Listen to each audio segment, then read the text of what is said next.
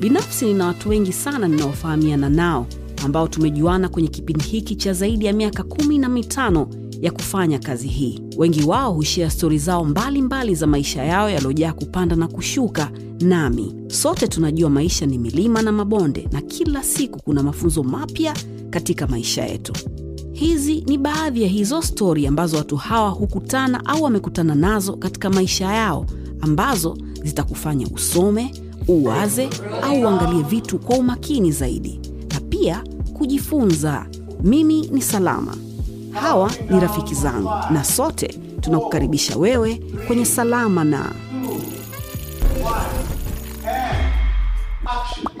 Habari, karibu kwenye Salama na kwenye meza yetu. Huwa tunabarikiwa na ujio wa watu kutoka kwenye uh, tembezi za maisha za aina tofauti tofauti. Uh, sisi kama walaji huwa tunafurahi sana kukutana na watu wa aina hiyo, kwa sababu wanatufunza mambo mengi sana, mengine ya kushangaza, mengine ya kuliza, lakini mengi yanatutoa sehemu moja na kutupeleka sehemu nyingine. Hiko ndo ambacho sisi tunajivunia. Unaweza kutufolo kwenye mitandao ya jamii. Jina letu ni Yaston Town, popote pale kwenye Twitter, Instagram au Facebook. Mimi ni Salama, na leo kwenye meza ya moto kama hii chai yangu tuko na legendari. Okay, mengi mazuri ameyafanya lakini katika maisha yake kuna mengi pia amepitia ambayo leo yamemsimamisha mbele thabiti kabisa, na sisi ni moja kati ya mashabiki wake. Karibu kwenye Salama na Rose Mhando. Sister, Asante sana, nashukuru. mzima, Mimi niko sawa, umependeza. namshukuru Mungu. Unamshukuru Mungu kwa kupendeza. E, yani kila kitu tunasema tushukuru Mungu kwa kila jambo. True story. Hali yako Hali yangu nzuri, namshukuru Mungu kwamba naendelea vizuri. okay? Yeah.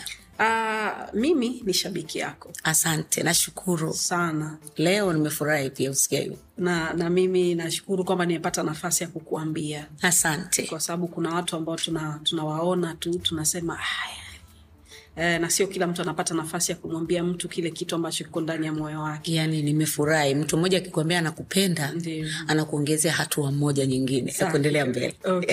Yeah. So hapa huwa tunapenda kuzungumza na watu kama wewe, kwa sababu kwa kiasi fulani kwenye maisha yetu unakuwa kuna kitu umetutendea ya kwa hiyo ningependa uwe huru tu tuzungumze tu e, usijisikie vibaya wala, wala, wala usijione e, kivyovyote vile. Sisi tunakupenda tunakukubali, ndio maana tumekuita. Asante, nashukuru.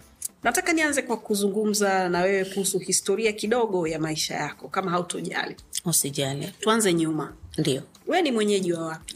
Um, baba yangu ni mwenyeji wa Tanga na mama yangu mama yangu kwa asili kabisa ni Mnyarwanda mm. ila babangu ni mtu wa Tanga. Okay, Tanga kubwa Eh, babangu, eh, shoto au ah, babangu ni mtu wa Muheza. Aha, kwa hiyo bonde. Bonde huko. Bonde pakubwa pale Lusanga au? Lusanga. Okay. eh, lakini pia yeye alitokea bonde lakini akahamia Handeni then akaja Morogoro. Kwa hiyo mi kukua nimekulia Morogoro. Okay. E, Mwanefendo mbunge wa Muheza sasa hivi E, yule ni mdogo wangu, ni kaka yangu, kwa hiyo nafurahi sana. Nilifurahi niliposikia ni mbunge kule. mnafahamiana? E, mnafahamiana sana Okay. sana sana yeah. Kwa hiyo kule ulishawahi kuishi? Mm, sijawahi kuishi kwa sababu mimi nimekulia Morogoro, kwa hiyo kule huwa naenda nasalimia bibi babu narudi. Ah, okay. E, lakini nimekulia Morogoro ndo maisha yangu yote. Wanakufahamu?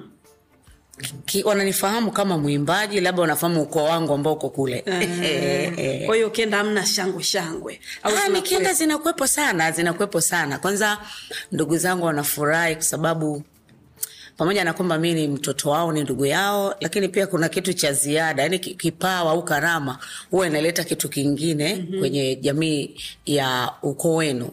Uh, unakuwa labda mtu tofauti na wenzako, unaona kama kuna tunu kwetu, yani hivyo Okay. So mara mara ya mwisho ulivyoenda unakumbuka kulichinjwa ng'ombe ama nini? Naomba unipe hiyo story. Ya, um, mara ya mwisho nilivyoenda shangazi yangu uh, kuna shangazi yangu mimi ajai kupata mtoto mm. kwa hiyo mara nyingi mi ndo ananitaga mtoto wake Mm, okay. eh, kwa hiyo nikienda lazima achinje sisi kule unapenda kuku au mbuzi nikanichinjia mbuzi. Nilifurahi That's nice. Nataka uniambie lini ulijua una una kipaji cha kuimba? Uh, nilijua na kipaji cha kuimba ni miaka mingi kidogo. Nakumbuka nilikuwa na miaka miaka tisa. Wakati kuwa na miaka tisa ndo nilikuwa nimeanza kuanza kuimbaimba zamani nilikuwa sijui nini neno kipaji sababu nilikuwa mdogo. Lakini nilipofika miaka kumi na tatu kumi na mbili. Nilikuwa naongoza kwaya shu, kwaya ya mashindano ya kwaya za shuleni shule za msingi. Kwa nikawa yale mashindano ya kwaya kila mara tukifanya tuki mashindano ya kwaya wilaya kilosa. Kwao si tulikuwa tunashinda mara zote. Kwaya yetu ilikuwa nashinda na kwaya kwanza. Mimi nimekulia pale dumila morogoro. Mm. kwa shule yetu ilikuwa inaongoza kwa mashindano ya kwaya. Tutashindwa mashindano ya mbio mpira lakini mambo ya kwenye muziki sijui nini hatujawai kushindwa mpaka nilipomaliza darasa la saba. Mm. kwa hiyo nilipomaliza la saba um, ndo baadaye nikajiunga na kwaya kanisani nikaanza kuimba. Kwao niligundua na kipaji tangu shule. Growing up ulikuwa kama mwislamu sindio e, ni kweli. Mimi hata ndugu zangu wote ni waislamu okay. So kama utojali daros mm. nataka uniambie hiyo transformation ilivyotokea. Haikuacha ladha mbaya kwenye mdomo? Yeah. unajua dini sio kitu chepesi dini ni kitu kingine kabisa yani tofauti na ukabila na lugha ya mtu na maisha mengine. Dini ni kitu ambacho ni special kwenye maisha ya mtu hasa kwenye familia. Uh, baba yangu alikuwa ni shehe babangu. Shehe kabisa kabisa. Mzee athumani wando alikuwa ni shehe. Na sisi ukoa kwetu ni watu ambao tumekulia dini ya kiislamu kabisa ile typical.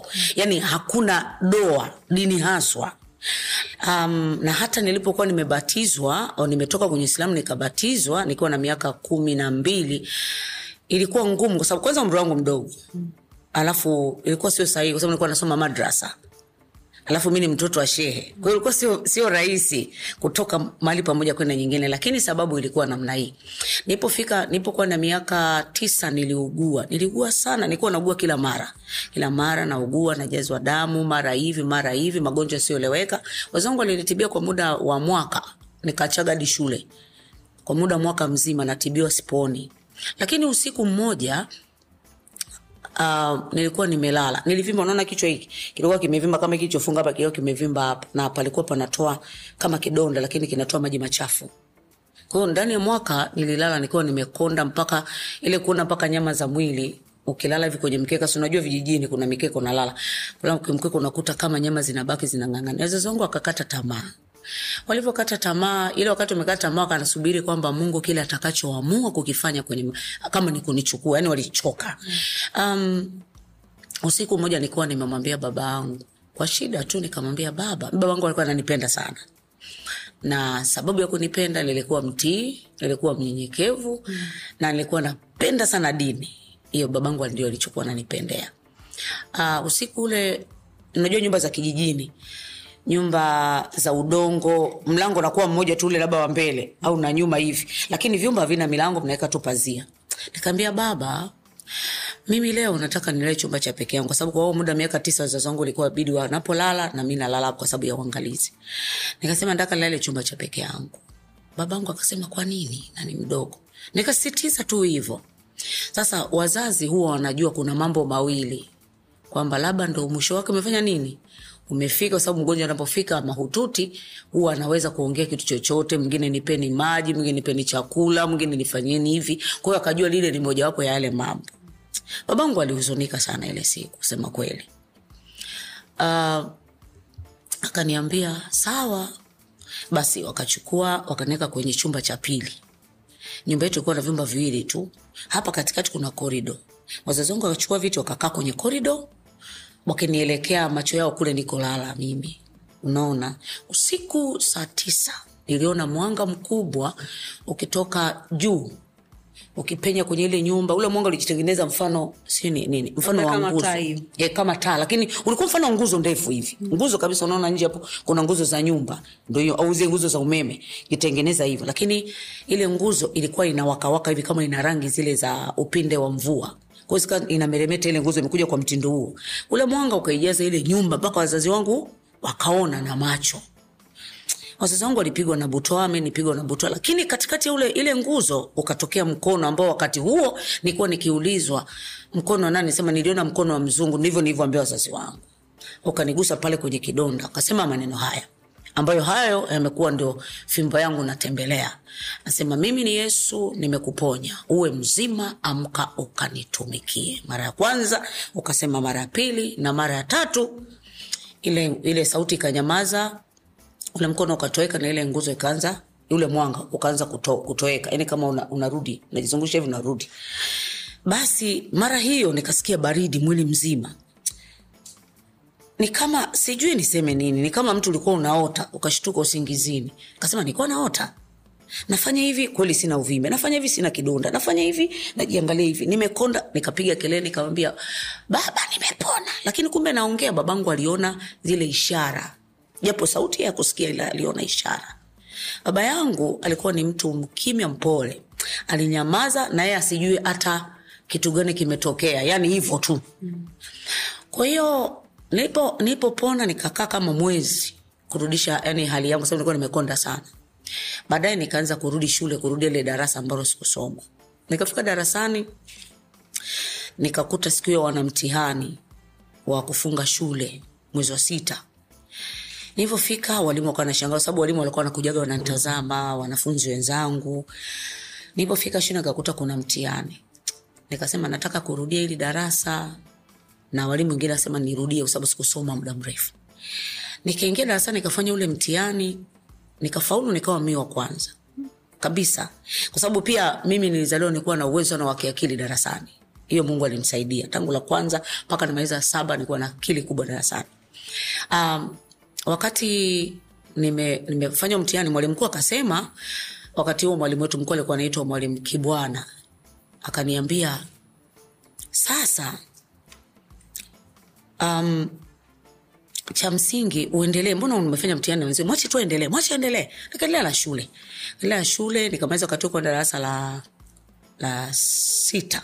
Nikaenda la shule nikaingia la saba.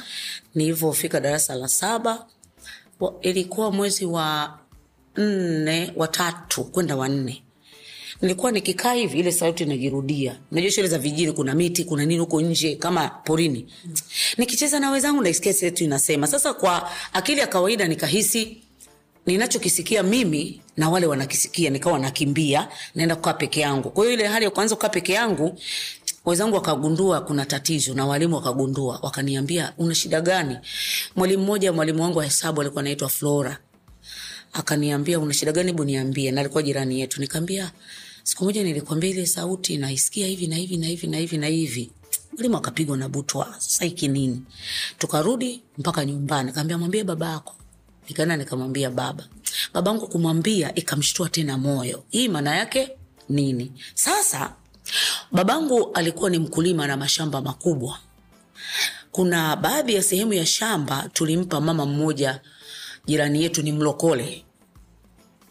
Sasa yule mama jirani mimi nikawa naenda nilivyosikia yesu sana nilikuwa nikipita kila nikienda msikitini hivi naenda kusoma madrasa napita nasikia yesu yesu yesu. Nikasema hebu nimtafutie huyu mama. Nikamuuliza hivi mama nimeona hivi na hivi na hivi? Nikamuuliza kila kitu kilichotokea. Akaniambia neno moja tu yesu anakupenda. Sasa na kwanza umri mdogo alafu mimi dini sio yangu huyu yesu ni nani vitu gani sijui. Nikasema yesu ni nani? Akaniambia yesu ni mwana wa mungu. Nikamwambia nipeleke nyumbani kwao nikamuone. Akasema yesu hakai hapa duniani ni mwana wa nani? Wa mungu. Ah, nikapata mtihani nikaja nikamwambia baba yangu sasa unaona kukinzana kwa dini na namna ya kuamini. Sisi kule hatuamini hiki ambacho wakristo huku anaamini babangu angefanyaje? Kwa hiyo babangu ndo akabaki kwenye mtihani mkubwa. Nikakaa nikamaliza um, nikamaliza darasa la saba. Ile sauti inaniambia tu a, kabla kumaliza wakati wa juma kuu ya pasaka wakati wanaita jumaa ya majilio nikamwambia yule mama sasa nifanyaje? Ukweli nilitoka nikaenda nilikuwa na juzu na misahafu ambayo nilikuwa nasoma pale nyumbani ambayo nilichukua pale madrasa chuoni.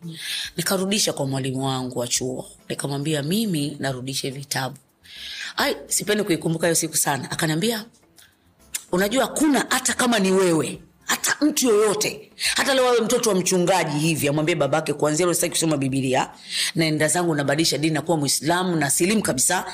Nadhani sidhani kama atalipokea kwa wepesi. Lilikuwa gumu hata kwa baba yangu kwa walimu wangu kwa nani. Nilirudisha baadaye ikawa ijumaa hiyo ya pasaka. Nikaenda kanisani nikabatizwa ilikuwa ni kanisa la anglikana pale. Kwa sababu makanisa- Ijumaa Kuu, kuu eh. hasa makanisa haya mengine ya kipentekosti yalikuwa hayapo. Ilikuwa kanisa moja tu la anglikana na roma. Nikaenda pale anglikana ambako huyo mama alikuwa anaabudu, nikaenda nikabatizwa. Sasa kwa sababu nilisha kuwa nilianza kuwa na umaarufu kule msikitini kwa sababu nilikuwa na imba sana madrasa. Sana sana. Nikiwa mdogo hivyo kwa hiyo watu wengi walishutushwa na ile habari. Siku naenda kubatizwa watu jirani wakaambiana. Pakajaa watu wengi wakasikitika waislamu wote walisikitika waliumia wenye kulia walilia. Kwa sababu walikuwa wananipenda. Unaona kuwa napendwa hivi. Nakuwa nilikuwa napendwa hivyo hivyo. Hivyo hivyo nilikuwa napendwa walimwangu wa madrasa wakahuzunika ndugu zangu. Sasa mi ndugu zangu karibu, baba zangu karibu wote ni mashehe wote mpaka hivi navyokwambia baba zangu wadogo wakubwa wako wengine kilosa wengine wako tanga wengine wako handeni handeni huko wapi? Sasa haikuwa habari nzuri. Sasa nitakaa wapi? Baba yangu nilipomwambia yule yesu aliyeniponya ndo iko hivi na hivi na hivi. Unajua babangu alikuwa hana majibu hana namna. Hasemi ndio hasemi hapana. Alibaki hivyo alivyo. Mama yangu sasa. He. nilipotoka kubatizwa nilikula mboko kwa mama yangu sijawahi kuona duniani nilipigwa babangu akasema lakini angelikuwa ana umri mkubwa nikasema labda kuna mwanaume kamdanganya lakini umri huu mdogo miaka kumi na tatu kumi na miaka tisa ile. Na sahivi ana miaka kumi na ngapi? Kumi na tatu. Nani atakuwa amemdanganya? Yani kumi na mbili kuna kumi na tatu. Hajafikia huo umri wa matamanio. Sasa hiki nini kinatokea? Kwao kikampiga utoa baba yangu dadangu mkubwa huyo ndo alikuwa taki kuniona hapo kwenye hiyo nyumba. Alikuwa naitwa zena. Alikuwa taki kuniona kwenye hiyo nyumba. Kaka zangu na hivyo uko mzima karibia tuko pale ikawa hiyo ni shida ni shida. Yule mama akanichukua nikakaa kwake. Ikabidi nikae kwake. Nikakaa baadaye nilipozoea ah, babangu akasema mwache tu arudi nyumbani. Niporudi nyumbani um, sisi kikwetu makaka zetu wana nguvu kuliko baba yani wanausema wana hata kama mwanaume anataka kukuoa wakisema wao hapana ni hapana huwezi kuolewa. Hiki hatutaki huwezi kufanya. Wao ndo wanasei ya mwisho.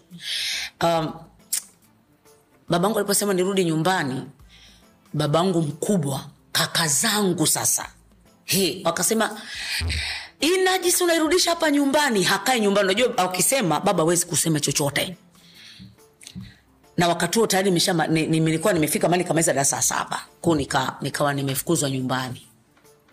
Kufukuzwa nyumbani taenda wapi? Wakasema tukimwona kwa mtu yoyote hapa tutamchinja. Yaani nitachinjwa mimi watachinjwa wale walionikaribisha hapo nyumbani. Nikafukuzwa kabisa. Japo baba yangu alikuwa hajasema neno la ndio wala hapana. Baba yangu tu aliinama aliacha wafanya wanavyoona. So pia hata kwa desturi ya kabila letu yeye haruhusiwi kuzuia nikifukuzwa nyumbani kwa kosa lolote kama, mwana, kama mtoto wa kike. Nikaondoka. Nikaishi mimi nimeishi unaona hivi mitaani hivi. Mi nimeishi kwenye nyumba nyingi nyingi hivi. Nimeishi mitaani nikajikuta mikononi mwa marafiki. Ni wakristo lakini nani wengine ni waimbaji na nini lakini sikuwa naelewa. Unajua mtoto wangu wa kwanza nilim, ya, nilimpata nikiwa huko huko tu mitaani. Saa nyumbani nimeondoka unajua miaka kumi na tatu huwezi kujilea mwenyewe. Huna uwezo kupambanua mambo. Kwao nikakaa nikafika miaka kumi na nne ile ya maisha mtaani nini kajikuta nimezaa mtoto wa kwanza nimezaa mtoto wa pili. Mtoto wa tatu nipokuwa na mimba niliumia sana nikatamani kurudi nyumbani. Lakini nitarudije nyumbani? Babangu yani familia itaki kuniona. Um, siku moja nikasema nikiwa na mimba miezi minne nikanunua sumu ya panya. Niko morogoro pale mjini naishi tu hivyo. Nikanunua sumu ya panya nikaweka kwenye kibegi hivi. Wakati huo ile morogoro niita msamvu sijui mafisa ile ilikuwa pori kubwa. Nikasema ntaenda huko ninywe bora nife yani sioni. Na ndipo utagundua kwamba hata uwe nane lakini furaha ya nyumbani kwenu. Yani mzazi wako kumkosa ni kitu kibaya sana mtu asikwambie. Ni bora kifo nasema hayuko. Lakini yuko hai lakini huwezi kwenda kumwona nifanye nini?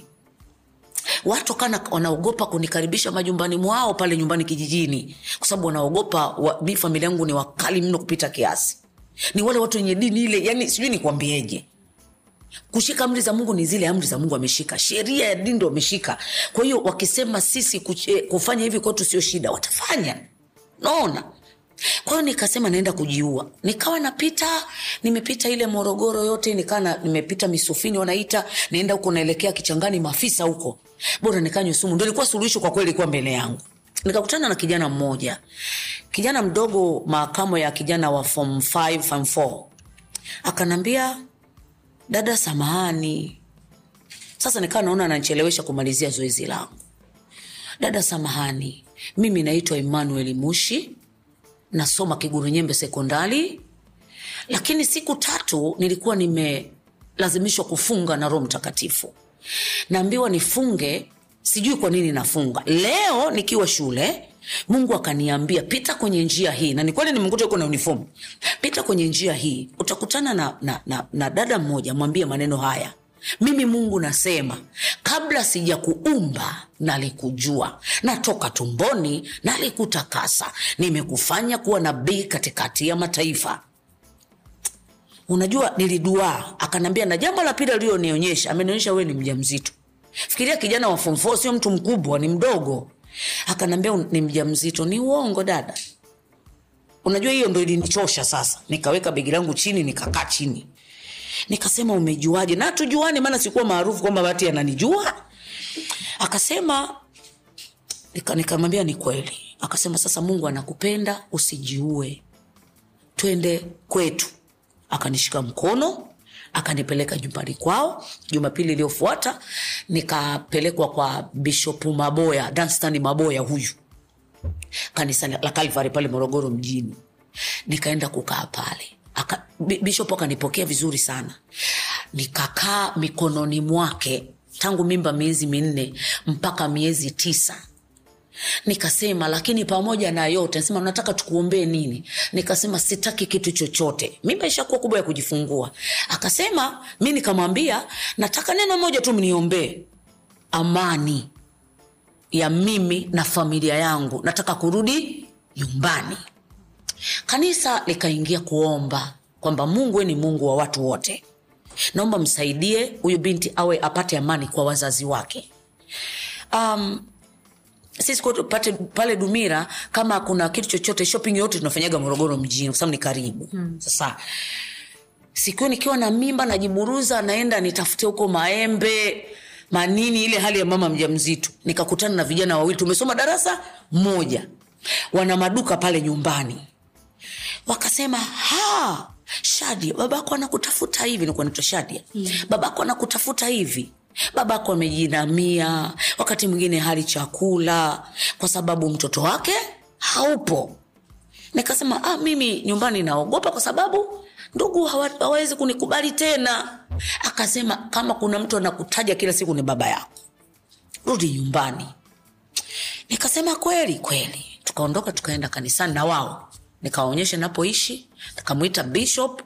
Wakasema yani tunashukuru tumekuona. Yani huyu anatafutwa na babake. Babake atakula hali. Na ilikuwa sio rahisi kwa ndugu zangu nikubali. Tukasema sasa tufanyeje? Nikachukuliwa na mm, bishop akasema akachagua wamama wawili na wazee wa kanisa wawili wakanisindikiza kurudi nyumbani wakanifungashia kila kitu kinachohusu mama mja mzito kujifungua.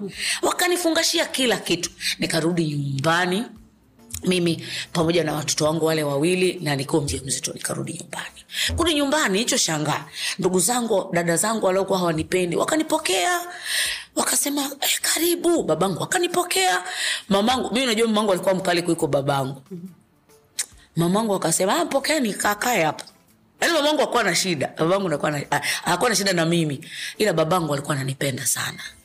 Sasa nikahisi kwamba mi ni mkosaji. Nikaishi nikaishi mwenye hatia tu nyumbani kijisabia hatia.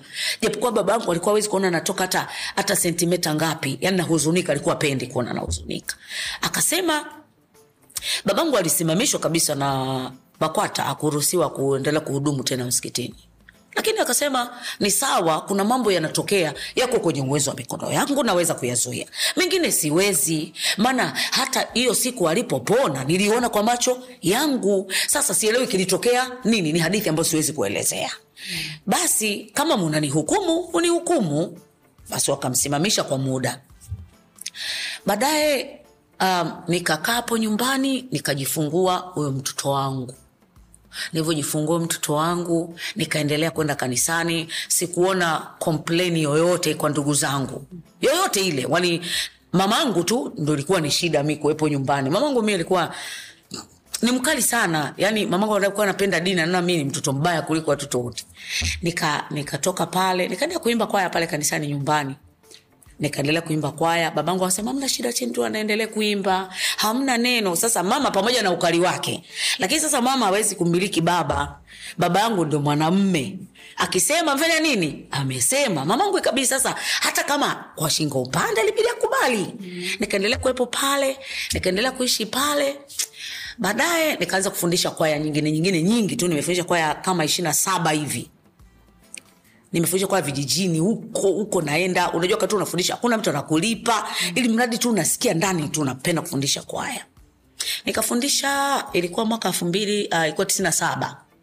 Nikawa nimeenda mtibwa kufundisha kwaya nilipofika mtibwa nikafundisha kwaya baadaye sasa nikawa naimba tu vizuri. Nikamwambia uh, tulikuwa nafanya ile fellowship ya makanisa mawili wa Pente, na wa, wa luteri na waanglikana tunaabudu kila mtu kwao asubuhi jioni tunakutana kuungana pamoja kwa ajili ya maombi na mafundisho.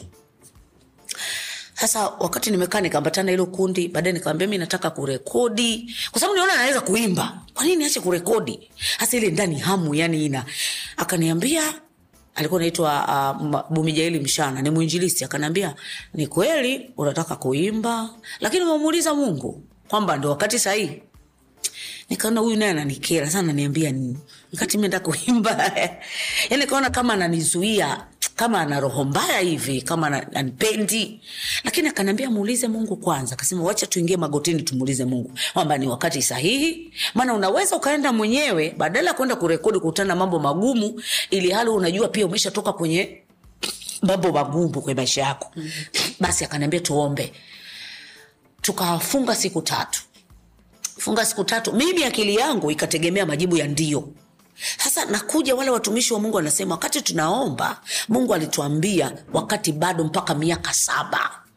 Utulie miguuni kwa mungu miaka mingapi? Saba. Ah, saba? E, nikakasirika nikaona nipende na ni watu wenye pesa wanafanya kazi viwanda vya sukari. Na uh, factory manager alikuwa ndo mlezi wa kwaya kwao mi kitu cha kurekodi kilikuwa ni simple kwa, mm. kama ni pesa au nini. Nikakasirika nikaacha hata hiyo kwaya nikaondoka nikaenda moshi nikaenda arusha. Kuna mtumishi wa mungu mmoja alikuwa anaitwa chela. Nikaenda nyumbani kwake. Nilivyofika nyumbani kwake nikakaa pale. Mungu uh, ikainuka vita. Yule mke wake akanichukia kwa nini niko pale? Eh, kurekodi nini akafanya fujo. Yaani fujo zile fujo. Nikaondolewaga ilikuwa kama mchana saa kumi na moja. Nikafukuzwa pale. Hatuna haja kuwekaweka watu hapa wasiokuwa na maana nini nini. Nikafukuzwa mvua inanyesha. Nikaenda nikakutana na mama moja anaitwa eva ni mwenyeji wa mbea akanipokea pale pale maji ya chai nyumbani kwake. Akaniambia nikaambia sasa mimi nataka kurudi nyumbani. Nataka kurudi nyumbani basi tu nirudi. Lakini sauti inasema mungu amesema miaka saba. Lakini mi napingana na ile sauti. Nataka kufanya naona kama wamenidanganya yani hawakuniambia kweli wale watumishi wa mungu. Lakini amini usiamini salama kila nilikoenda sikupata kibali. Nikaenda kwa mchungaji wangu anglikana pale um, uh, arusha mjini pale kaloleni. Nikafika pale mchungaji akanifukuza kama mbwa. Nikasema yani kweli mchungaji ananifukuza? Yani mi jamani yani kuambiwa ni wabaya hivi. Lakini kumbe nilisahau niliambiwa nisitafute namna yoyote nyingine ya msaada wa kurekodi mpaka ile miaka itakapotimia. Nikawa napingana na sauti ya nani? Ya mungu basi nilivyofukuzwa nikaenda pale stendi ya arusha wakati huo magari kaondokaga saa kumi kuja dar es salaam.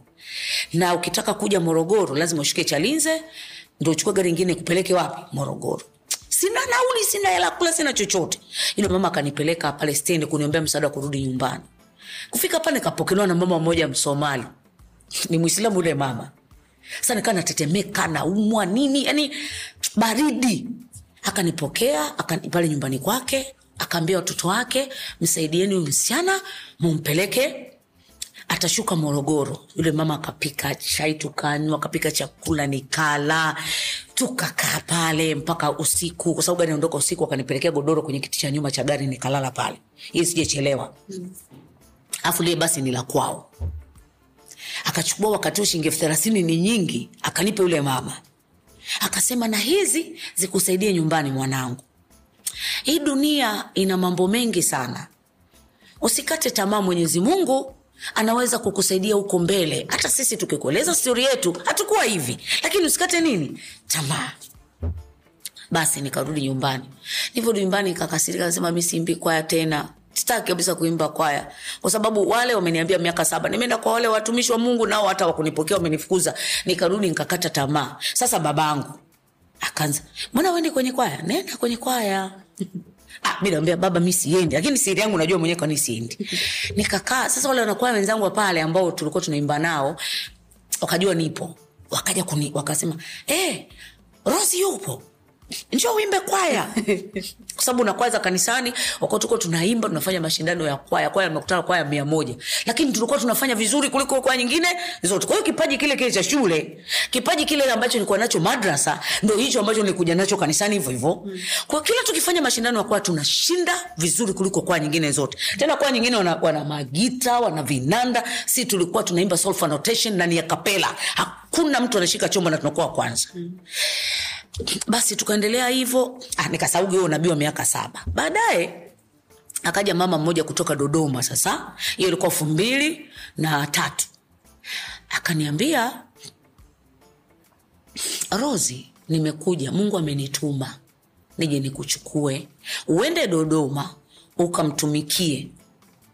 Sasa dadangu aliolewaga kule niendaga mara moja nikaona dodoma kabisa eh jangwa lote lile e, kule akumei ndizi hakuna chochote hii morogoro ina kila kitu. Mimi akasema siendi. Akasema naomba twende. Mimi nilikataa kuja kukuchukua. Nikataa kuja kukuchukua. Huyo mama naye na mtu wake anaitwa rosi huyo mtoto wake naye alizalishwaga na ni mtoto wa mtumishi wa mungu kabisa mhubiri akazalishwa na mwanaume na kabwagwa na na mtoto. Yule mama alipoambia nichukue akasema kwanza huyu amezalishwa mimi ni mtumishi wa mungu nitaleta ushuhuda gani? Akajihoji vitu vingi. Mungu akamwambia marian mungu akamwambia mimi ndo nimekutuma. Mimi ninamjua Rozi kuliko unavyomjua. Yule mama kwenye maombi akawa anabishana na mungu. Usiku kwenye ndoto mungu akamletea yule binti yake naye anaitwa Rozi na na mtoto hana baba akana mimi hapa. Akamwambia kati ya huyu na huyu nani amefanya vibaya kuliko mwingine? Huyu wa kwako rozi wa kwako na huyu rozi nayemtaka mimi nani amefanya vibaya? Wote walifanya makosa mamoja wana watoto hawana baba. Yule mama alitubu ndo akaja kunifata akasema usipoenda mungu atanipiga twende. Nikatoka nikaenda dodoma nilivyofika dodoma nimefikia kikanisa kidogo na kwetu kanisa lina watu wengi kikanisa kama kibanda.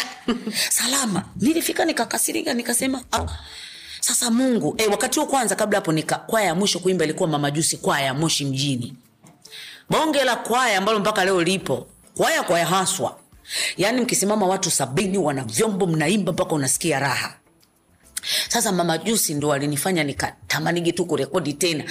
Ndo mara yangu ya kwanza kuingia studio na hiyo kwaya. Nikaimba nao wimbo wa kwanza unaitwa hey haleluya sifa kwa bwana. Wimbo wa pili unaitwa homa ya dunia ambao zote nitunga mwenyewe. Nikasema ah, naondolewa kwenye kwaya hii. Hey, sasa akili. Dodoma kuna kanisa moja la anglikana kubwa na lina makwaya makubwa. Nikajua napelekwa pale. Mama nilikuja kupelekwa yani kikanisa sijui hata nikwambie ni msalama hakieleweki ukati unakaa chini unapanga vitofali viwili kama zile shule zetu za kijijini unakalishwa hapo. Ukishakaa hapo kikwaya kinaim yani hakueleweki. Nikaanza kutafuta nikasema sawa tu nikitika shingo pande. Nikaanza kutafuta watoto mitaani hivi. Nikawachukua ni wakristo wazazi wa kristo lakini watoto si unajua. Nikawachukua wakaja pale kanisani tukaanza kikwaya na mi nikuwa mi ni mwalimu wa kwaya. Nikafundisha kwaya hatuna hata chombo hata nini. Lakini hiyo kwaya ilikuwa inaimba. Hivyo hivyo ina vyomba kitu kuwa tunaimba vizuri. Basi tukakaa. Sasa wakati nimekaa akaja mtu mmoja akasema wakanisani pale. Mi mgeni. Kasema umsichana msichana anaimba hivi na yenyewe alikuwa tu mpagani ni mfanyabiashara mkubwa ni tajiri ajabu. Lakini kanisa mlango wa kanisa ndo atakagi kuuona. Japo mama yake alikuwa anasali hapo. Anasema mimi nimekuja hapa. Lakini wakati nakuja na, nakuja nimeshurutishwa nije kanisani na sijai kanisani mnanijua mambo yangu mi nifanya biashara mkubwa. Lakini nimesikia sauti nanimiza niende kanisani. Sasa nikasema nitaingia kanisa gani nami sijai kwenda mlango wa kanisa? Nimekutana na huyo mama huyo alikuwa katikisi wetu siyekuwa mwanamke. Huyu mama akaniambia twende huko sababu anamfahamu baba yangu anafahamu wazazi wangu. Akasema we mtoto wa maruganje twende huko. Kwa akanipeleka ndo nimekuja hapa kanisani. Akaabudu akaenda. Alivyoenda akasikia sauti inamwambia msaidie yule msichana. Na mtu ana pesa nyingi tajiri haswa. Dodoma ile tishio kwa utajiri. Tukatoka akaja kanisani akawambia wazee wa kanisa na mchungaji tumsaidie msichana. Mi ni mungu ameniambia nimsaidie mleteni kwangu. Nikaenda kwake mke wake akanipokea akanieleza. Sasa maswali yakaja. Nataka nikusaidia yule ajui hata nikusaidia nini. Akaniuliza unaweza kufanya kazi gani? Umesoma mpaka darasa la ngapi? Nikasema elimu yangu ni ya msingi. Lakini sina kitu nachokijua zaidi ya bibilia unaona sina kitu nachokijua zaidi ya nini ya bibilia kwanza baada ya kutoka pale kukakaa nyumbani nilienda chuo cha bibilia miaka miwili yani baada ya kurudishwa kutoka kwa mabwana nikaenda chuo cha Biblia miaka miwili. Akasema inajua elimu yetu ya Biblia. akasema eh, na Biblia? Sasa Biblia mimi nitakusaidiaje mambo ya bibilia yatakusaidia nini? Kamwambia mimi kitu kimoja tu kinisaidia. Nataka kurekodi. Akasema nataka kurekodi. Nikamwambia ndio.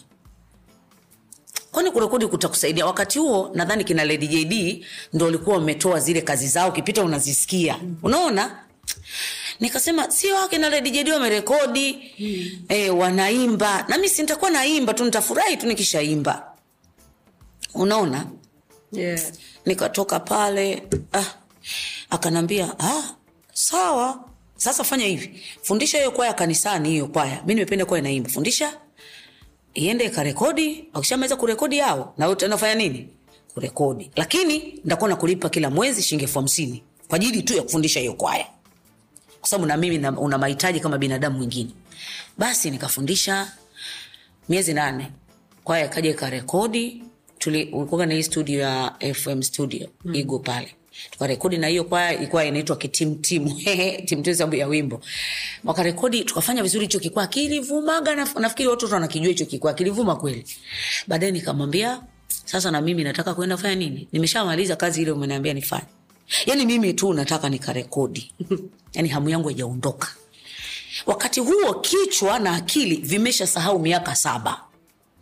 Miaka saba ujua kumbuka kitu sio rahisi. Basi nikatoka pale kanisani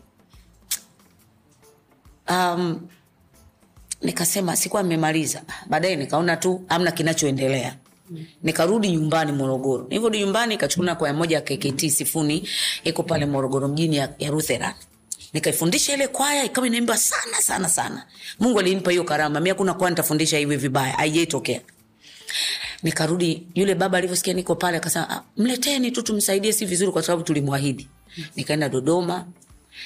Hasa kwa sababu nina kiu ya kurekodi nikatunga nyimbo. Nilikuwa na nyimbo tayari ziko hapo baada ya hapo nikapelekwa nikaja kurekodi kwa master j. Malon ninja ndo alikuwa producer. Nilisimama salama wimbo wa kwanza mpaka wa mwisho. Hakuna mali nimekosea. Nikamaliza albamu kwa muda wote nimesimama nimeimba nyimbo nane. Enda kukaa. Marlon alinika alikaa hivi ananishangaa. Kwanini mtu ni jini? Hata ukosei. Nikamwambia ungejua yani nyimbo nilikuwa nazo. Yani sali nishaziekaga na ngoja tu nipewe hela nikarekodi wakati huu nimesahau unabii. Mwaka elfu mbili na nne um, mwezi wa pili albamu yangu ndilitoka maro ndo alinipeleka pale kwa mama. Yaani wakatoa kama kama mwizi wa kwanza mtu ambaye anajuaga kuiba watu anasema awa wanawaibia. Mimi nasema ukweli. Labda kina masaje ndo wangeniibia maana studio yao wao ndo walitoka wakanisaidia nikapelekwa kwa mamu um, Maron anadhani awezi kufanya kitu bila bosi wake kusema. Mm. wakanipeleka kwa mama, nikaenda mama akakubali nikatoa CD za kwanza zikawa kama elfu mbili. Wakati kugonga nini nini? Mihuri, eh, mihuri. kagonga CD elfu mbili. Kwa mara ya kwanza nimepokea laki mbili salama niliificha kusikojulikana. Yani nione nimepokea sijui bilioni ngapi. Kasema laki mbili sikushika tangu nimezaliwa. Nikatoka hapo nakwambia nimerudi nyumbani. Mimi nimwambia nimesha rekodi nimemaliza naenda zangu. Bado nikanambia hapana wenzako hii wanauzaga. Wanauza wanapata hela twende kwa Wahindi. akanipeleka kwa Wahindi. ndo nikaanza cd elfu mbili zikaisha siku moja. Nikatumia cd elfu kumi zikaisha ndani ya wiki. Nikaja kutumia elfu thelathini yani ndani ya miezi mitatu niliuza cd laki moja kama na kama na sitini hivi. Miezi mitatu. Nikaendelea hivyo nikafanya ile mteule wa macho albamu yangu. Nadhani ndio ilikuwa imenitoa moja kwa moja. Lakini siku hiyo wakati imetoka na nimefanya cd elfu mbili nikaja elfu kumi sauti ikarudi miaka saba ndo lile neno likarudi kwamba baada, mungu amesema baada ya miaka saba ndo utarekodi. Kwao nikihesabu tisini na saba mpaka elfu mbili na nne miaka saba. Mm kwa unabii ukafanya nini? Ukatimia. Kutoka hapo ndo nikaendelea ndo nikawa rosi huu nainiona leo mm. eh, wow. Yeah.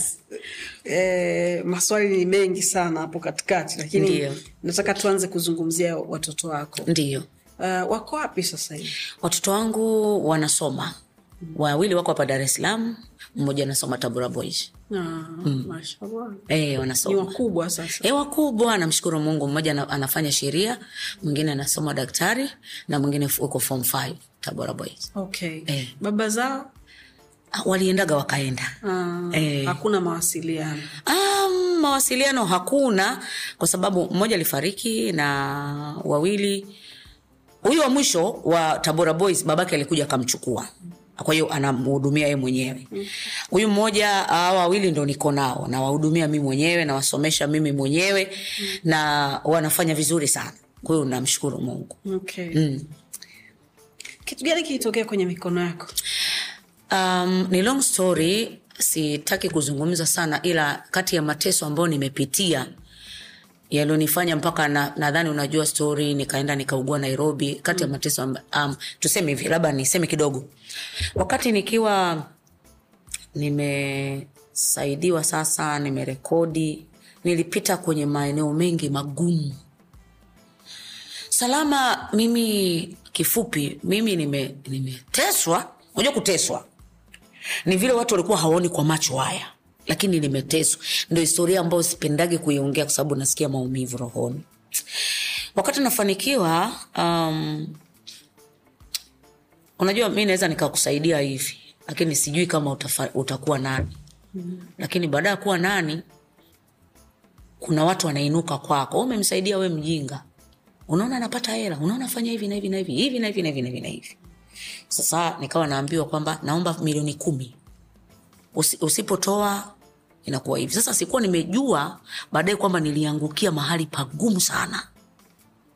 Nanielewa mahali pagumu sana salama mi nimekutana na vitu vigumu live sipendi kuongea hapa lakini siku moja nadhani kuwa na hojoo nikasema kuna kesi nyingine wakati wa magufuli upo lazima labda niende kwa rais mwenyewe au mkuu wa jeshi la polisi ndo naweza kuongea naye hivi vitu kwa sababu ni in deep. Siwezi kuviongea hivi kwenye media.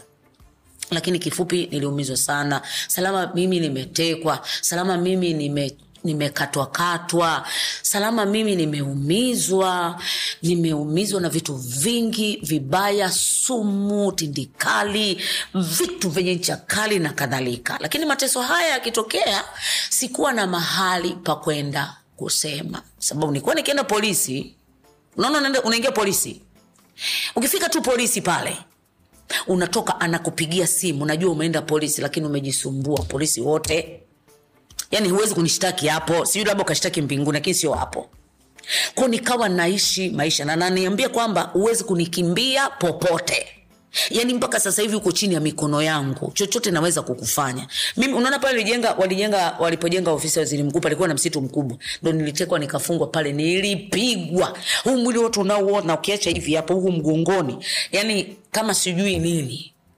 Lakini yote hiyo kwa nini nilipata pesa wakati kwenye ile cd kwa nini niliendelea? Na yani kifupi mtu kutaka kuwa chini yake ya kumiliki yani uwe mtumwa. Na mimi kwenda pale nilikuja kuchukuliwa maalum kwa ajili ya kazi ya nani? Ya mungu. Na wakati nasaidiwa yote haya sikusaidiwa mafichoni nisaidiwa kanisani. Sasa yalipobadilika sikujua nini kilikuwa kinatokea huko nyuma. Kwa hiyo hakuna mafanikio yoyote ambayo mtu hayana changamoto alafu yakaishi sasa nilipokuwa nateseka vile nikirudi nyumbani kwa ndugu zangu kuambia unajua niteseka kwa sababu babangu alishafariki. Niliporudi nyumbani ku, kuambia wazazi wangu na ndugu zangu ndugu anasema wao walishatoka kwenye imani na ukawaamini hao watu. Sasa si unaona? Sisi hiyo hizo kesi zako hatutaki kusikia. Aliyekuwa nakusikiliza babako na hayuko. Sasa utaenda wapi? Mahali pekee pa kwenda ni polisi. Ukienda polisi unakutana na huo ukuta. Kwa hiyo nikafanywa vibaya nikaja nikazurumiwa gari nikatengenezewa kesi mbaya mbaya ambazo ukifungwa utoki mpaka miaka thelathini huko. Nikafanyiwa kila namna unaona mimi binti yangu mpaka nikafika mahali na, na, na, na, nafanya counseling.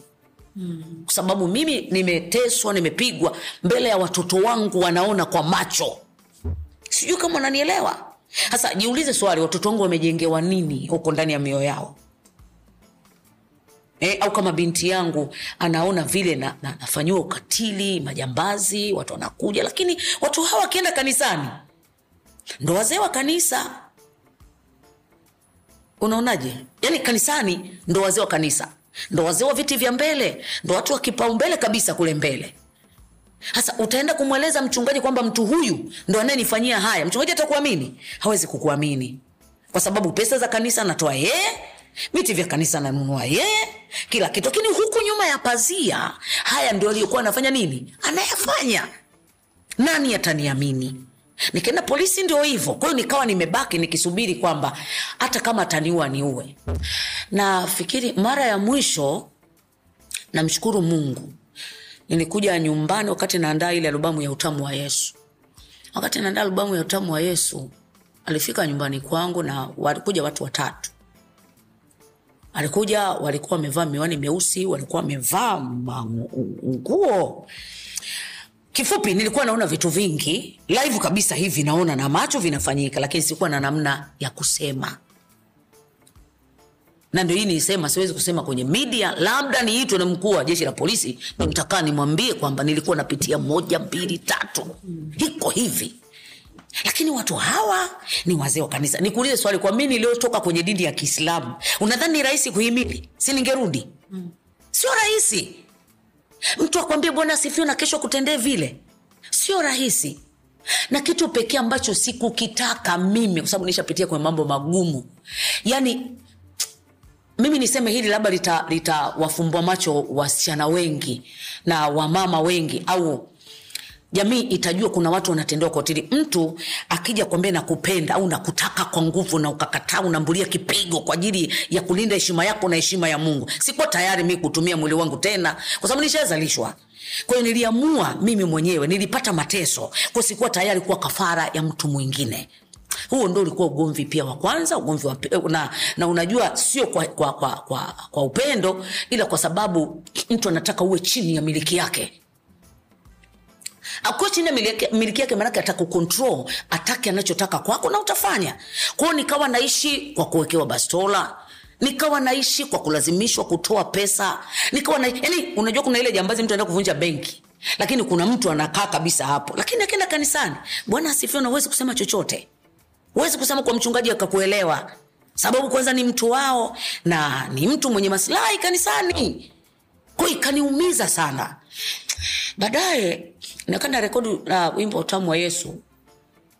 Yule mtu alikuja akasema nataka unipe milioni tano. Nikamwambia kila kitu mlishachukua mimi siko hivi nimebaki na karama yangu tu. Salama nilipigwa. Nyumbani kwangu nilipigwa. Mbele ya watoto wangu nilipigwa. Damu zinanivuja. Hii mikono ukiangalia mkono wangu mmoja hapa kama ume, unaona hapa hii lipigwa kisu cha hapa. Nashukuru mungu sababu ulikuwa nampiga kinanda. Yuko dar es salaam ndo alikuwa nasaidia kupiga hicho kinanda. Aliona kwa macho yeye ndo alipiga simu polisi. Akapiga simu polisi. Huku kuna mafa na hawakujua ni kinaendelea. Nilikuwa na mama ambaye alikuwa mfanyakazi wangu wa ndani. Akampigia simu bishop wa kanisa la, la tag liko pale bishop mongi. Akawasha gari akaja.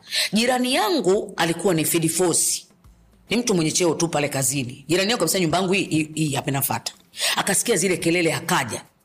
Alivyokuja ndo akanikuta aka, aka mi napigwa. Nikasema ni kweli.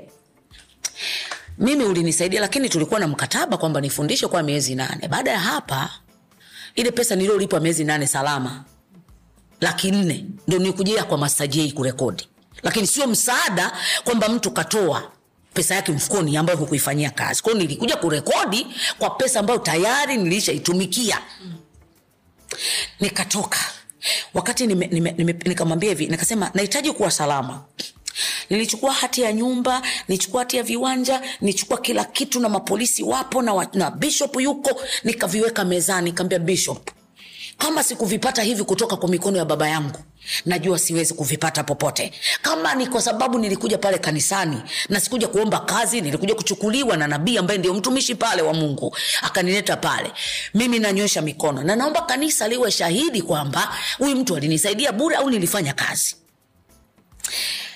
Nika, ni, ni, wakati na, napigwa. Damu zinanitoka mwilini. Umu nikuwa kama ndizi za kuchoma mwili mzima.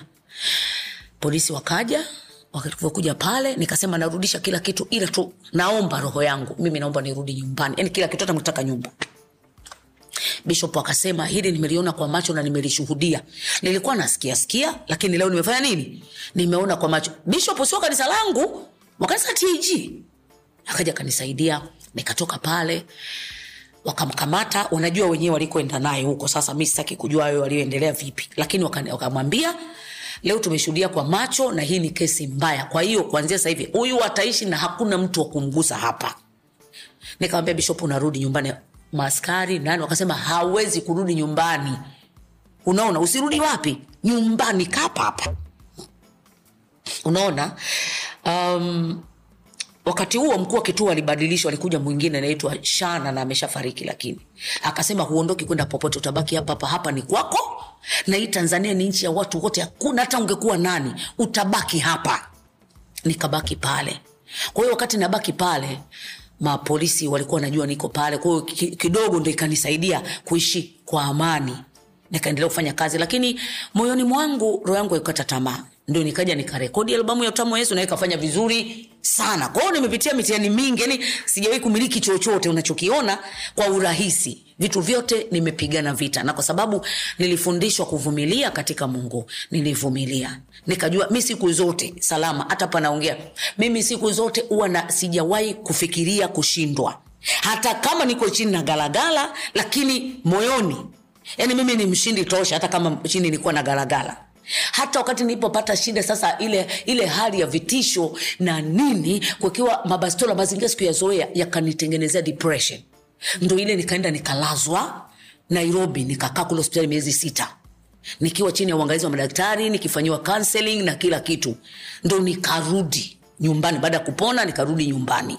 Lakini ile serikali walinitibia hata ma, wakati um, magufuli yuko mzima wakawa wanatuma wa, mabalozi balozi wetu kule wanatuma watu wanakuja pale hospitali wananiangalia wanafanya kila kitu mpaka nilipopona nikarudi nyumbani. Lakini hapa ndo naweza kusema uh, angalau sahii naishi. Kwa nini?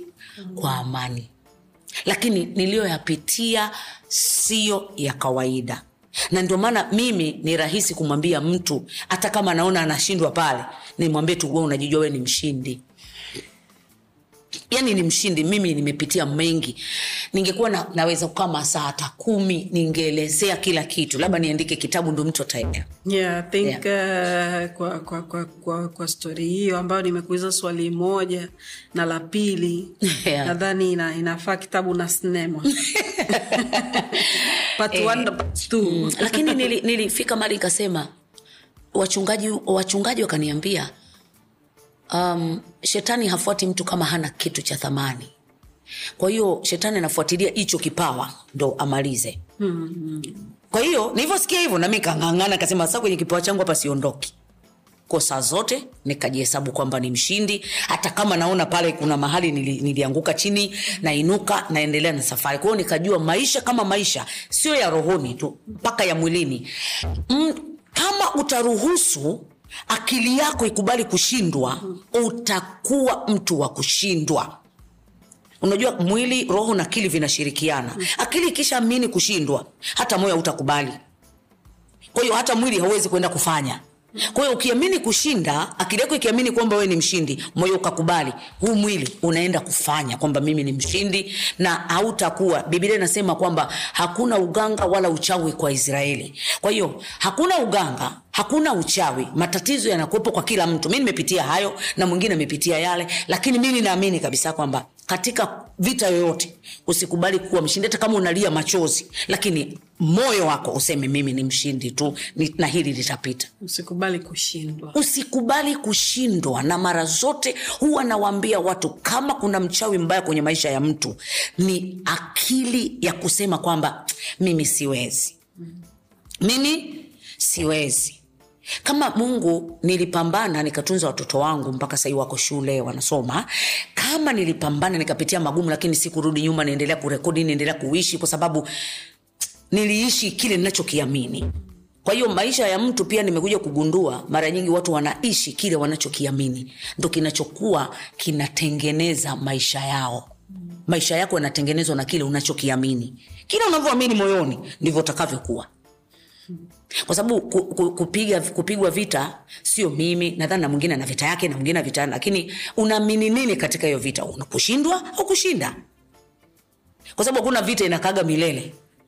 Hata vita ya dunia ilikuja ikaenda ikaja ingine ikaenda. Kwa hata maisha haya kuna mambo yanakuja yanaenda yanakuja yanaenda. Lakini wewe ni nani? Yani wewe ni nani? Unajiita nani wewe? Unajiona nani kama ukijiona dhaifu utakuwa dhaifu. Kama ukijiona mshindi utakuwa mshindi. Na akili yako ikijengwa kwenye ushindi utashinda saa zote unashinda. Unadhani sehemu ambayo upo sahizi ni bora kuliko zote ambazo ushawahi kuwa toka? Yes ni bora sana kuliko sehemu zote ambazo nimewahi kuwa. Kwa nini sehemu zote ambazo nimewahi kuwa nilikuwa na, naendelea kukua hata kiakili sawa lakini saa hii nikiangalia nyuma nikiona vita yangu na pale nilipopigana nasema pale nilishinda pale nilishinda na sahizi yani kule nilikuwa natengeneza maisha yangu haya ambayo niko nayo sahii yeah. okay.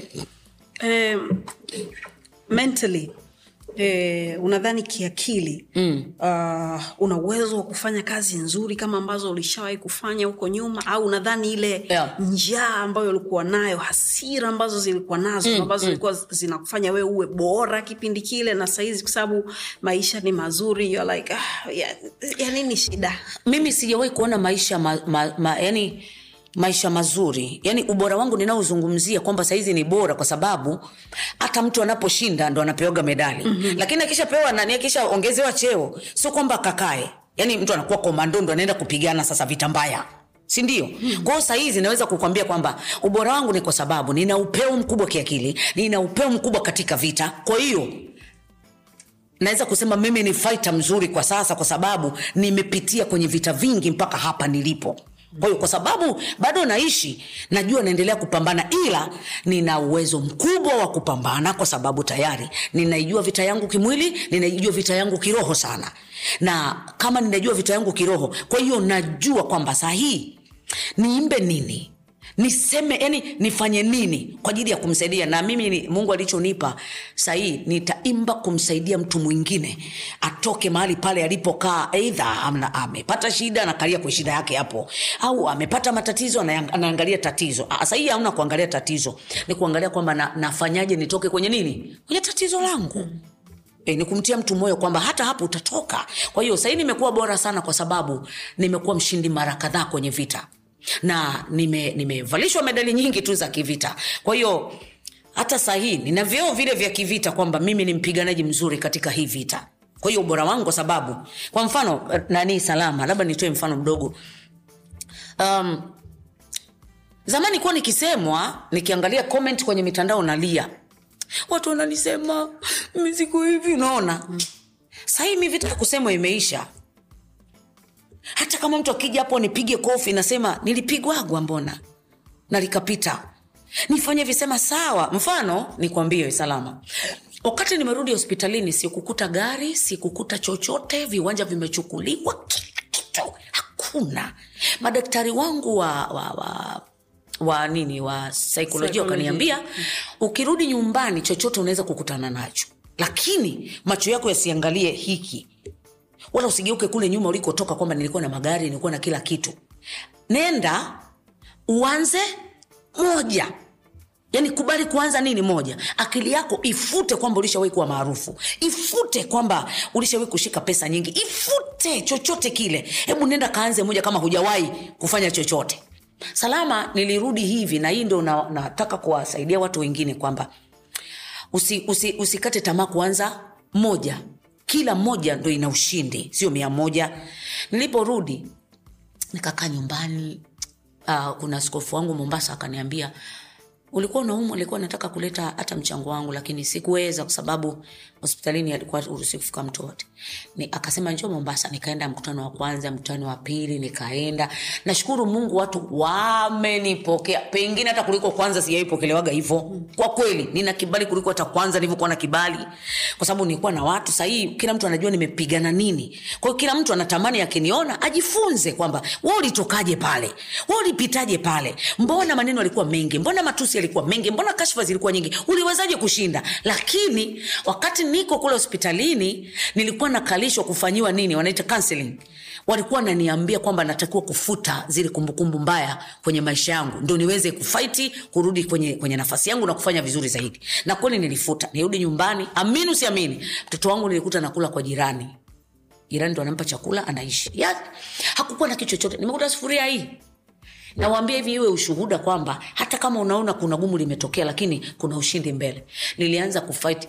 Amini usiamini. Mungu ukiamini kile ndani ndo utakachofanikiwa hivyo. Nikasema nirudi nikiwa na nguvu. Sijajua hata ni nini lakini nikasema ah, kwani nani duniani hapa hakupitia magumu? Sintaanza moja kama nilivyoambiwa. Nikarudi walinisaidia kuseti akili yangu vizuri. Sikuwa na kumbukumbu yale yaliyopita tena. Nikarudi nikaanza moja kama sijawahi kuwa rozi maarufu kama sijawahi. Nikaanza moja. Lakini amini usiamini na, na sahii nafanya mikutano mikubwa nchi nyingi afrika kuliko hata wakati mwingine wowote uliopita. Na kila ambacho kilikuwa kimechukuliwa nimekirudisha mara mara mia ya pale nilivyokuwa navyo. Kama nilikuwa na gari nimepata gari nzuri zaidi ya pale kama nilikuwa na nyumba na nyumba zaidi ya pale ama nilikuwa na viwanja nimepata zaidi ya pale kila kitu kimerudi mara mia. Lakini sio nimerudi hati nategemea muujiza uh-uh. napambana nang'ang'ana usiku na mchana. Mimi kwa mwezi naweza nikasema nyumbani kwangu nalala siku nne tano. Lakini hata kama nime- nimeitwa nikaimbe wapi kilometa labda sijui ngapi nitawasha gari nitaenda. Naenda nafanya kazi ya mungu. Wala watu, na naifanya kwa moyo mpaka watumishi asema hey, jamani una watoto? Hey, nao. Wanasoma? Ndio.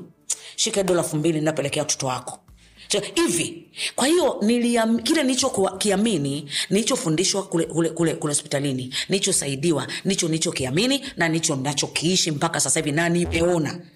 Kwa hiyo katika pito lolote ndipo kunapoanzia ushindi wako hapo. Hata nadhani hata binti yangu amejifunza sana kupitia kwangu. Hata akiwa na magumu ni amekuwa na ujasiri mkubwa sana kwa hiyo binti yako ndo wa mwisho? wa kwanza. Wa kwanza. e, wa kwanza ni mmoja alafu wa kiume wako wawili. Kwa hiyo nimepitia vitu vigumu. Hata sahii siwezi kudanganya salama. Mi nikuwa mwalimu wa watu wengi sana. Kwa ajili ya maisha. Mm. nimekuwa mwalimu naongea nao naongea na vijana sana. Naongea na vijana nafanya semina za vijana nawaambia kwamba wapi ukanyage wapi usikanyage. Na ukikutana na changamoto nini cha kufanya? Unajuaje uh, rose samahani? Ah, bila samahani, unajuaje kwamba huyu mtu ni mzuri kwangu ama sio mzuri kwangu especially kwenye masuala ya ya mapenzi labda ambayo yanahusiana na, na, na matters za moyo zaidi. Unajua sometimes kitu cha moyo E, sasa wacha nizungumzie mwili nisi, nisiende rohoni maana umeniuliza kitu. Mtu mtu kwanza kwa macho huwezi mjua kwa sababu kila mtu akija kwako meseji ambayo iko mbele ya uso wake atakayosema nakupenda sijui kama unanielewa. Hata hao niliozaa nao wote walisema wananipenda lakini baadaye walinitenda vibaya. Kwa hiyo hakuna mtu anakuja anasema anakupenda. Kumjua mzuri na wengine wanajificha mpaka hata tunaona wanandoa mwanaume anajificha au mwanamke anajificha mpaka mtakapoana ndo anaanza kutoa nini? Makucha yake. Lakini sisi kwa kwenye dini yetu tunasema biblia nasema kwamba nani aujuae moyo ila ni mungu mwenyewe peke yake. Huwezi kumjua mtu. Kuna wengine wanajitokeza mapema kwa mfano umepata mwanaume sahizi um, mwanaume anatakiwa asimame kwenye zamu yake kama mwanaume. Kwenye nafasi yake unajua kuna nafasi ya mwanaume. Lakini unaona hawajibiki kama mwanaume. Unaweza kumshauri mapema tu kabla. Pengine anayafanya yale mvivu. Pengine yuko vile kwa sababu haelewi cha kufanya. Unaweza kumshauri katika kumshauri mungu amenisaidia kitu kimoja mimi lakini katika kuzungumza naye ndipo ninapopata kujua huyu mtu ni mzuri au mbaya nisikudanganye. Nimekuwa na experience hiyo kwa sababu ya mapito inayopitia sio tu kwa mwanaume ila kwa marafiki kwa nani. Kwa mtu yote mzuri utamjua mnapozungumza. Ukimwangalia hivi usoni ile body language utagundua na majibu yake utayaona. Yani salama kama watu wangekuwa najua hiyo hiyo hiyo saikolojia mtu mapema sana hujiingizi kwenye hiyo ishu kabisa ukiongea hata akikwambia anacheka hivi akuite majina yale mazuri ya bebi switi hati swi nini. Kuna maswali natakuwa muulize kama kama maswali gani kwa mfano? Kwa mfano um, unanipenda ndio. Kwa nini unanipenda kama anakupenda kweli ataenda straight kabisa na ukimwangalia utajua anaongea kweli. Kama muongo nakwambia hakuna mjanja wa kudanganya katika maneno kumi. Lazima mawili tu atajichanganya hapa atajikoroga. Kwa hiyo makini kwenye majibu yake. La kwanza. Halafu la pili sawa unajishughulisha na nini? Kwa sababu hakuna mwanadamu anayosema mimi naishi sijishughulishi na kitu chochote. Kama jishughulishi na, na, na kitu chochote eidha mwizi tapeli muongo lakini binadamu mwenye akili timamu aliyeumbwa kwa mfano wa mungu lazima ana kitu cha kufanya. Atakwambia hata mi kazi yangu mimi nafagia ofisi fulani. Atakuwa mkweli. Aa, unafagia eh, ofisi fulani. Bora umesema ukweli. Lakini jambo la, la tatu akianza kukwambia tu kukutajia pesa nyingi kwamba um, unajua mimi namiliki makampuni fulani na nini na nini mm. Anza kwanza kujiuliza maswali. Ni kweli? Najitahidi sana. Usimwambie ndio usimwambie hapana. Lakini chunguza tumepewa akili kwanza ya kuchunguza? Katika majibu mawili. Aa, mimi tu najishughulisha tu na shughuli zangu ndogo ndogo. Hakuna ndogo ndogo na jina. Shughuli ndogo yote ina jina. Nauza mandazi nauza mchicha nauza dagaa. Shughuli zote zinajulikana zina majina. Ukisema "Ma, nafanyaga tu ah, biashara zangu ndogo zipi kama hautajua usisubutu kuingia kabla. Hu unajua eh, salama sahii vijana tuseme vijana wengi. Kwanza wale wengi wapendi kazi. Na anapenda bata hawataki kazi. Lakini ukiona kijana anakula bata na hana kazi muulize. Wewe mwenyewe jiulize. Yeye hana kazi. Mfano akikuoa wewe ana- ana- anakupeleka wapi? Huko anakwenda kula bata mtaenda kula wote? Atakuwa nakusombaga mnaenda huko na hizo pesa huyo nani mwehu wa kuchukuaga pesa zake mfukoni kumpa yeye ale tu kama hakuna kitu kinachoendelea hapo. Lazima nyuma ya pazia kuna kitu anafanya. Eidha kiwe iligo au kiwe kitu kizuri ambacho hakina kesi kwenye jamii. Unanielewa? Mm-hmm. kuna, yani kuna zile kesi iligo kabisa. Eidha huyu mwanaume eidha anajiuza kwa wanaume wenzie au ana biashara haramu. Hivyo vitu viwili. Kwa nini aseme mwizi au nini? Lakini kama hana hii alafu hujui anafanya nini lazima kuna iligo case. Iko hapo. Kwao unatakiwa makini ujue kitu gani anafanya. Sawa sawa? Mm. Alafu kama anakupenda lazima uangalie pia hata vile anavyoongea na wewe performance yake kwenye maisha yako na wewe kwenye mahusiano yenu. Ana perform vipi katikati ya mahusiano wewe naye mi ni mwanamke mwanaume. Lakini kwangu ana perform vipi? Anawajibikaje? Unanielewa? Anawajibikaje sio aje hati kwa sababu anajua kunena kwa lugha kanisani. Sio aje kwa sababu anasema bwana asifiwe nyingi. Kila mtu anaweza kusema. Mimi nyimbo zangu ni bebe wanaimba walevi wengi huko mitaani huko si wanaimba? Kanisa niliimba? Na wanaimba. Lakini siwezi kumzuia kwamba usiimbe kwa sababu biblia anasema kila mwenye pumzi msifu bwana. Full stop. Huwezi kumzuia. Lakini kusema kwa lugha au kufanya vitu vizuri kuwa tu smart peke yake haitoshi kusema huyu mwanaume ananipenda lakini uwajibikaji wake katika vitendo ndo utajua kweli huyu ni mwanaume anajitambua na anajua nini maana halisi ya kuitwa mwanaume sawa sawa mm-hmm. E, kama mtu huyu yeye mwenyewe tu ana yani yuko hivi mfano labda siku moja nisikia, mchungaji hananja anasema hasa kijana anakuja tu kanisani labda mfano anasema mi mpiga kinana kakaa hapo tumpembe asubuhi. Mpaka jioni anarudi akaenda kwa nyumba ya mtu bwana asifiwe. Kakuta ugali anakula kesho anaenda kwa mtu. Sasa ndio utasema huyo atakuwa mme wako kama yeye tu kashindwa kujihudumia peke yake. Kutafuta ugali wake wa mchana kashindwa. Atakuhudumia we kama mwanamke. We unasikia tu pale ananena kwa lugha kwani kuna kutishwa kunena kwa lugha? Biblia nasema hata mashetani wanaamini na kutetemeka. Kwa hiyo hii haimtishi shetani kumwacha mtu anene kwa lugha unajuaje kama nanena kwa lugha ya mbinguni au kuna lugha nyingine hapa anasema? Kwa hiyo lazima umwangalie kwenye performance nzima ya maisha yake. Huu ni mwanaume wa kisawasawa. Au la lakini lingine ambalo ni baya ukitaka kujua kwamba ni muongo au mtu huyu ana shida nitakapoona naye pia tutafika. Muulize kuna kuna ushauri. Kila mtu anakosea. Lakini ukimshauri anashaurika unaona? Mm. ukimshauri jambo atashaurika. Kuna watu ni wajuaji hawashauriki. Mwanaume gani utakayekaa naye ndani atakuwa malaika hakosei? Na ukimshauri hashauriki. Hata rais anawashauri. Kwa nini wakwako wasiwe na washauri? Kwani hataki kushaurika? Sasa mtaishije ndani na mwanaume ambaye hashauriki? Kwamba labda tumepata hii mia mbili sasa tufanye hii labda elfu moja. Hii elfu hivi mia tatu tutumie hii mia saba tufanye hivi hii mia tano mia, mia, mia ngapi? Tuweke kwa ajili ya, ya, ya akiba yetu. Watu wanashauriana hivyo? Mm. lakini hapa mapema tu unamwona performance yake haieleweki. Na ukimuita umwambie njo kwa sababu sio watu wote tunaumbwa sawa. Naambia ah, lakini hapa unapoenda. Hapa ah, hii sio. Ungefanya hivi na hapa ungefanya hivi na hapa ungefanya hivi.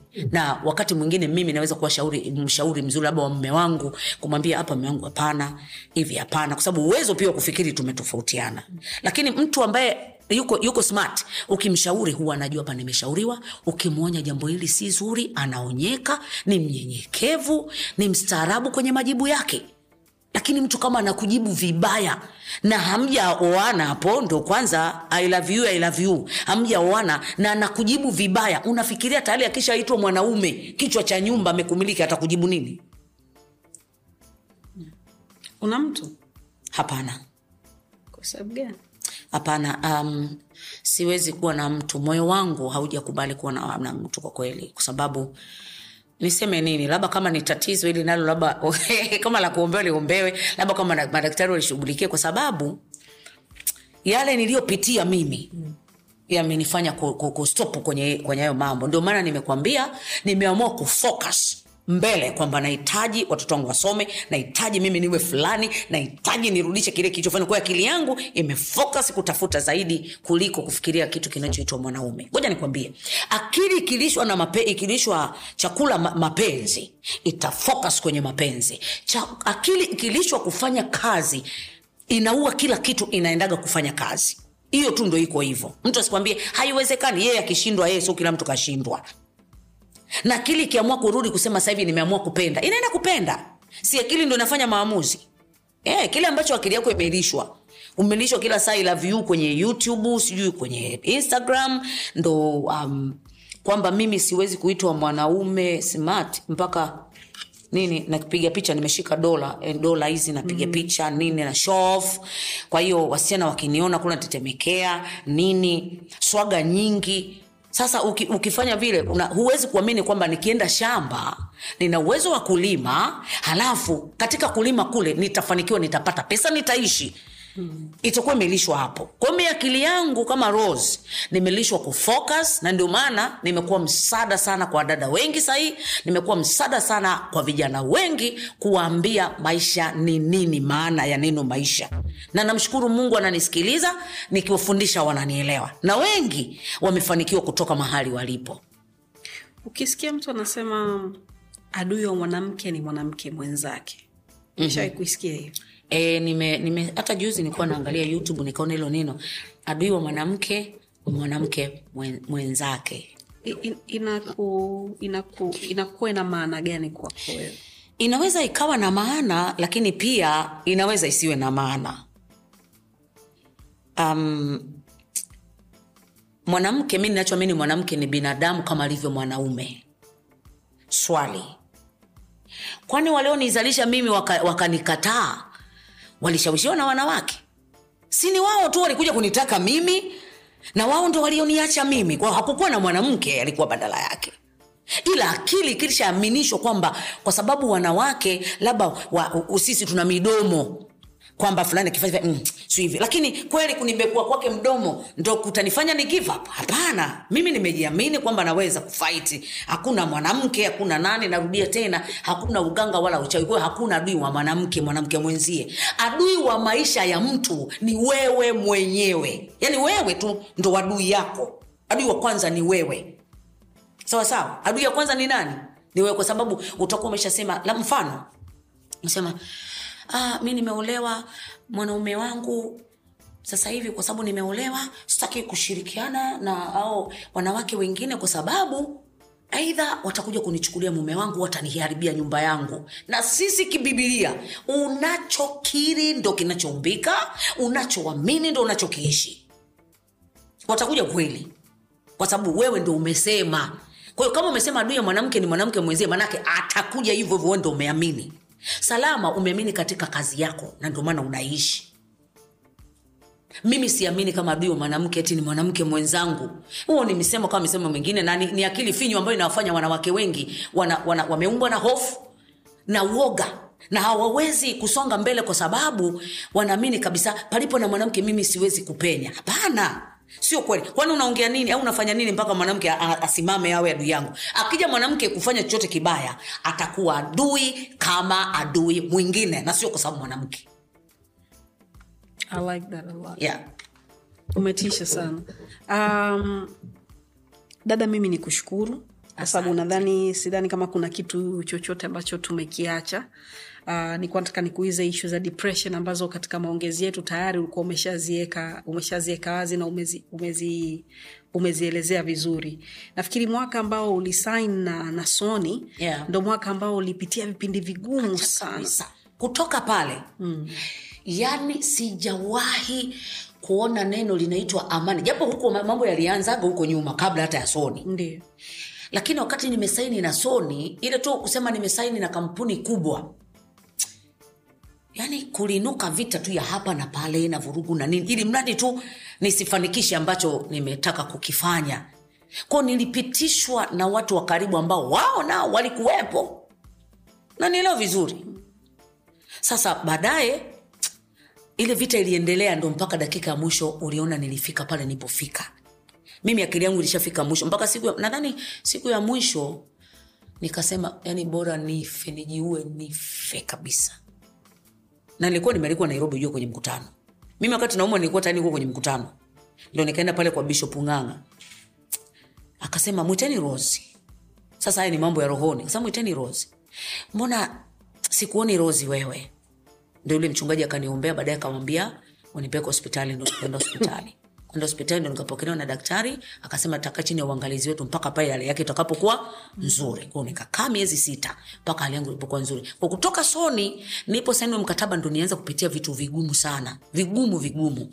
Na mtu asikwambia sijui mashetani sijui vitu gani. Nime, ni, yani kuteswa kama nilivyokwambia nimeteswa na watu wangu tu hapo karibu ndio ulionipitisha maana shetani simuona macho. Si watu nawaona wananipitisha tu hivi. Kama kupiga wananipiga na mikono hii. Kama kunidhalilisha wananidhalilisha hapo. Kwa hiyo shetani gani? Hakukuwa na shetani. Pole sana dada yangu.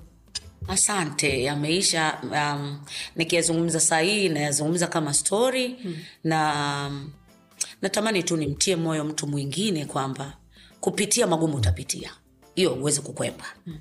Kila mtu ana jaribu lake. Lakini kushinda liweke kwamba kwenye moyo wako kwamba ni lazima nishinde. Yaani ukishaweka hivyo imeisha.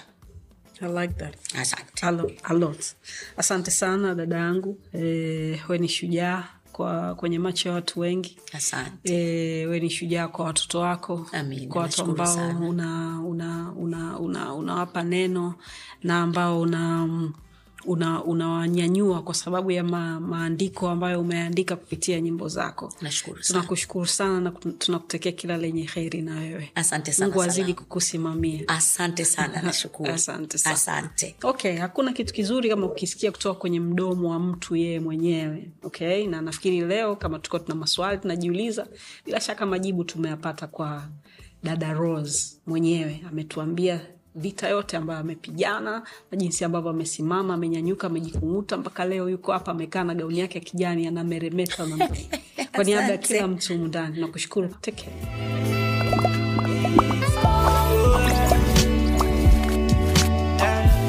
Vipo vya lawama sio shida, vipo vya kupoteza sio muda. Wenuka na ukimbize ndoto ah, ah, ah.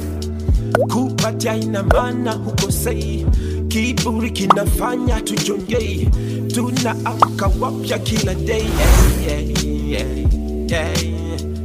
Slow ila kufika unawahi, chozi na mfuta na cry, tukipenda na Mungu anafurahi. Yeah, yeah. Mihisi hitaji kucomplain, sihitaji that place is okay.